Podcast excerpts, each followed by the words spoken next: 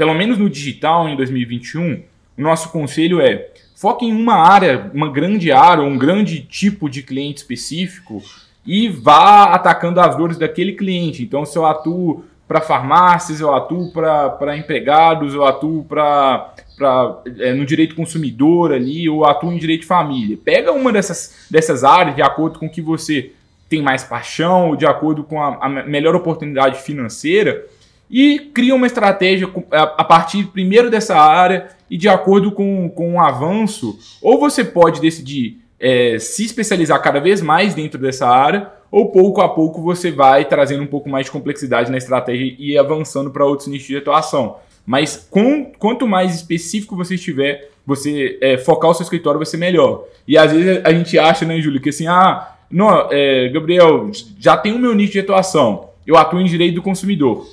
Só em direito do consumidor. Ok, assim, já é uma, uma especialidade. Você já nichou um pouco, mas, poxa, dá para nichar muito mais.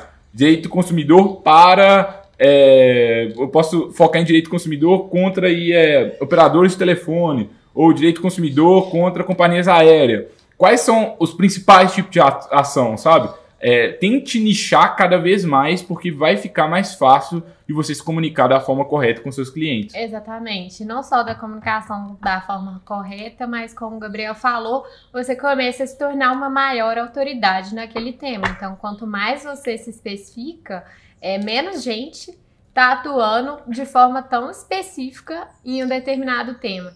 Então, tem muita oportunidade para você se tornar de fato uma autoridade digital naquele tema.